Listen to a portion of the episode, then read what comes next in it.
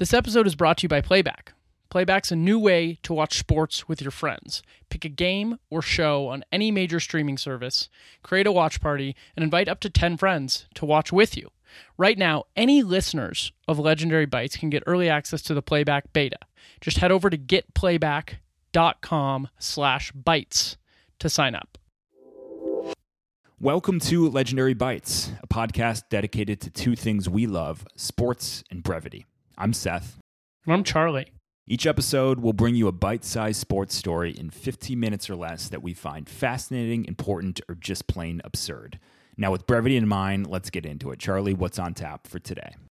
Today, we will be telling you the story of Gino Bartali, a famed Italian cyclist whose rides through the mountains of Italy and France both inspired his countrymen and also saved them too.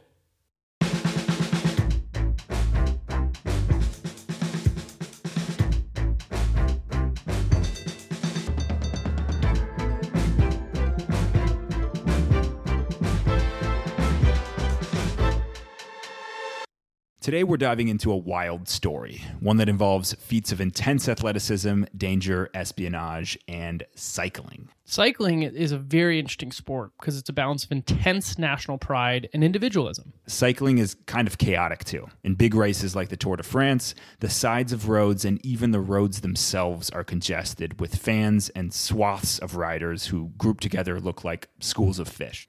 Despite the crowds and the chaos, cycling is inherently a pretty lonely sport even though it's said that big egos reign supreme, cycling is really more for the introvert, somebody who can spend hours upon hours alone with nothing more than the sound of the wind rushing by and the thoughts in your head.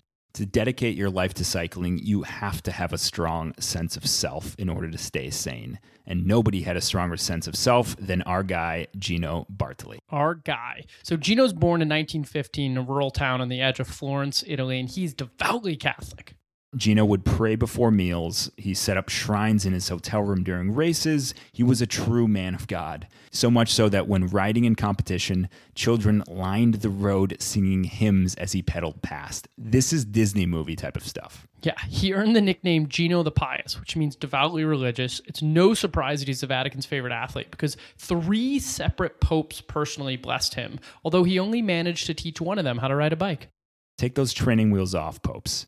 At the age of 13, he started repairing bikes in a small bike shop. By 21, Gino turned professional, and the following year, in 1936, he won the Giro d'Italia, a 2,200 mile race through the mountains of Italy. The Giro is what is known as a Grand Tour race. Along with the Vuelta a España and the Tour de France, these three Grand Tour races are the pinnacle of professional cycling to win one of these Grand Tour races, it will cement you, the rider, as a legend and Gino won five in his career. And if it wasn't for the breakout of World War II, he might have won five more. So after winning the Giro d'Italia in 1936 and 1937, Gino wins the Tour de France in 1938. He's just 24 years old, and he's known for not only his grit, but his unmatched talent at biking uphill. Gino's a climber he excels in cycling in the mountain stages and really anything with a high incline. Those tree trunk legs make him the best climber in the world at the time and one of the greatest of sport of cycling has ever seen. It's crazy to me that someone can love to just bike uphill uh, as much as Gino did. It's totally nuts. Oh, it's a deep burn. Oh, it's so deep. I don't know if you heard me counting. I did over a thousand. So in 1938, Gino's fame reaches an all time high. He's world famous. He's got popes coming backstage as his groupies. His dominance is just beginning when war breaks out across Europe, bringing both cycling and really the entire world to a halt. And as the Nazis march their way across Europe, neither the Giro d'Italia nor the Tour de France are held for over five years. Let's give a little context as to what Italy was like in the first half of the 20th century. Overall, it was a pretty great place to be Jewish. It was safe. There was actually a burgeoning Jewish community in Rome and even throughout the country. Um, but leading up to the war, things changed dramatically, especially if you were Jewish. In 1938, the same year Gino won the Tour de France, Hitler visited Rome. Brief background on Mussolini uh, little guy, tiny brain, total piece of shit, um, dies hanging, and at the time, you know, he's desperate to align himself with Hitler as Hitler's power rises in Europe. Following the visit to Rome, Mussolini passes a series of racial laws that define Jews as Jews and not as Italians, like previous generations have come to identify as. These new laws ban mixed marriages, take away citizenship. You know, Jews never had to wear a yellow star in Italy, but they still had to live like they did. By 1940, Italy enters the war, and by 1943, the fighting reaches Italian shores. For the remainder of the war, Italy is essentially split into two parts southern and northern Italy. Southern Italy is occupied by the Allied forces. That's the US, Great Britain. Generally, it was a safer place to be, especially if you were Jewish. Whereas northern Italy was occupied by the Axis powers. Those are the Nazis and the fascists. Obviously, not a great place to be. Bring, bring. Calling the 10th Mountain Division. Shout out to episode one. Get them in there. Let's free Italy. Back to Gino. Gino lives in northern Italy, where the uh, Nazis and the fascists occupy the country. Like many other Italians, he had to make a moral choice as war broke out. He can either help the Nazis and the fascists or fight against them. So, what does Gino the Pious do? He chooses to fight. But Gino's world famous. You know, he's the LeBron James of cycling. He's the pride of Italy. He's a great Catholic, and he has a wife and kids. So while he doesn't take up arms against the Nazis in the mountains of Italy like some of our friends did, he takes up the fight in his own uniquely important way. He uses his cycling ability to run messages for the Italian resistance. So, when did his work with the Italian resistance begin? Uh, it's a little TBD, but many believe it stemmed from his friendship with Elia Dalla Costa, the Cardinal of Florence. He is the one who seemingly convinced Gino to use his unique skill set to help a collection of secret networks, namely the Assisi Underground, that work to hide and save Jews and other persecuted groups from the Nazis. And the lifeblood of these secret networks is information, messages, false identification papers, ID cards, passports. These are all used to smuggle Jews to southern Italy and then out of the country. And remember, you can't pick up the phone and call or text a priest to say, hey, buddy, the Nazis are on the way. No, there are no Epson printers for fake passports. There's no sketchy guy under a bridge you can call for fake IDs. Photoshop wouldn't be invented for another 50 years. So these efforts are all critical to save those in danger from the Nazis, and they take immense immense coordination. Yeah, and Gino's role in this machine was that of clandestine postman. Gino is the most famous athlete in Italy and likely all of Europe, so he used that fame to his advantage. You remember this? When you control the mail, you control information.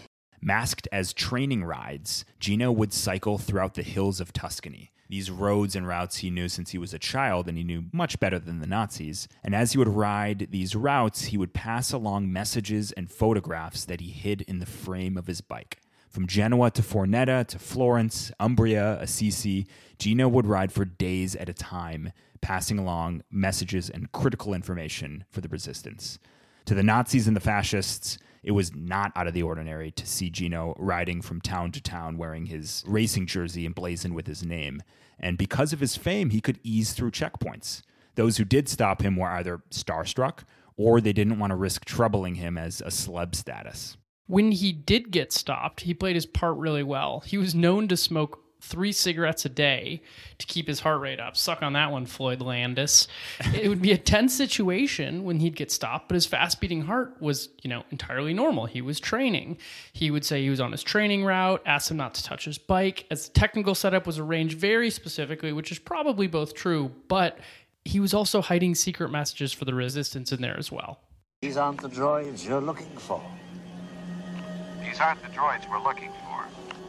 Easing by checkpoints wasn't the only advantage his fame afforded. Gino also used his celeb status to draw attention, like in one ruse when Gino would walk through a certain busy train station. This simple act of him strolling would inevitably draw crowds of fans to follow him like he was one of the Beatles.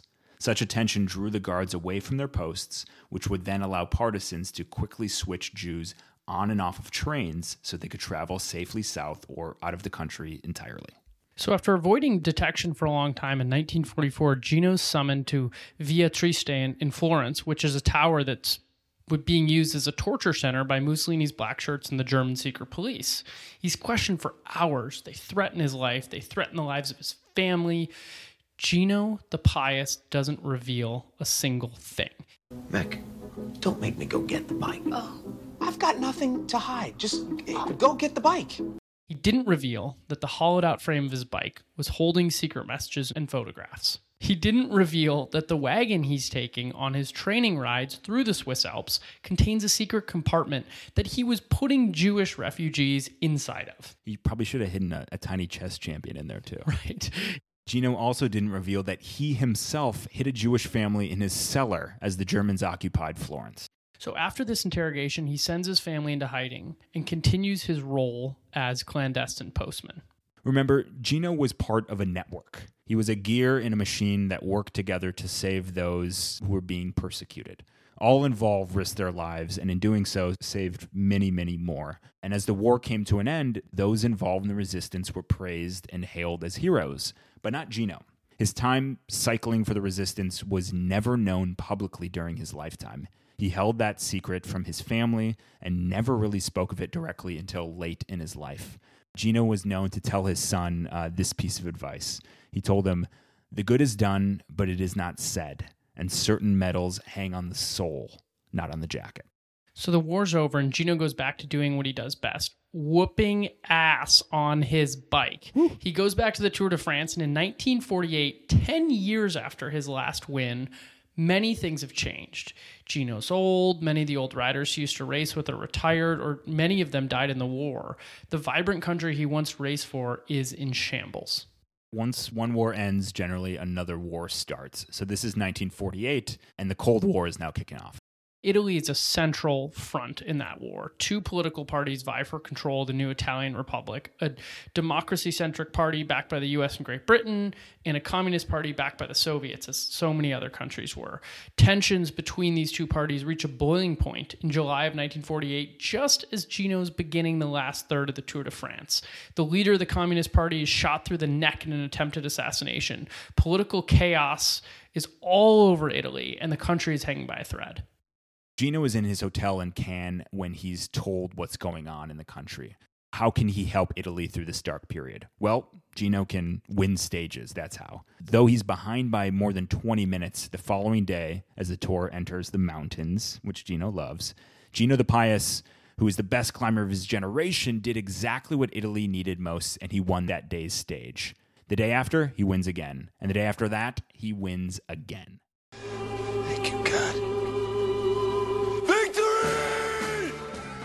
The prime minister of Italy at the time said, quote, "To say that civil war was averted by the Tour de France victory is surely excessive, but it is undeniable that on that 14th of July 1948, the day of the attack on the communist leader, Bartali contributed to ease the tension."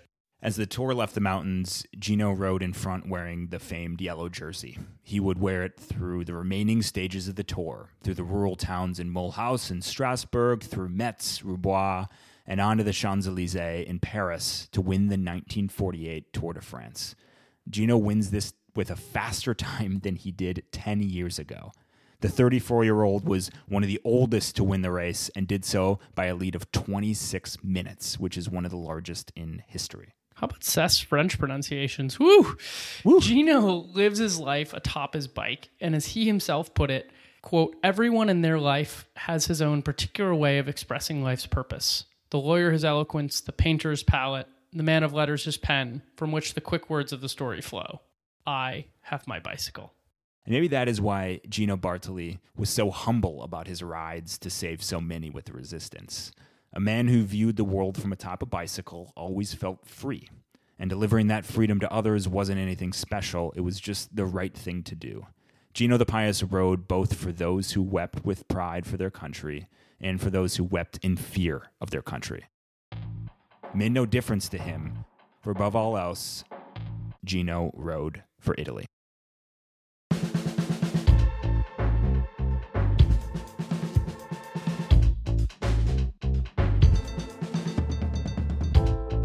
Thank you to our producer, Patrick Buddy, to Jesse Rose for his design talents, and to that one Pope who let Gino teach him how to ride a bike. Follow us on all things social at Legendary underscore for a lot more interesting nuggets from each story. While you're listening, give us a rating on Apple Podcasts, preferably five stars, but we'll leave that to you. Finally, subscribe to this podcast wherever you listen to get more great 15 minute stories on sports, history, and everything in between.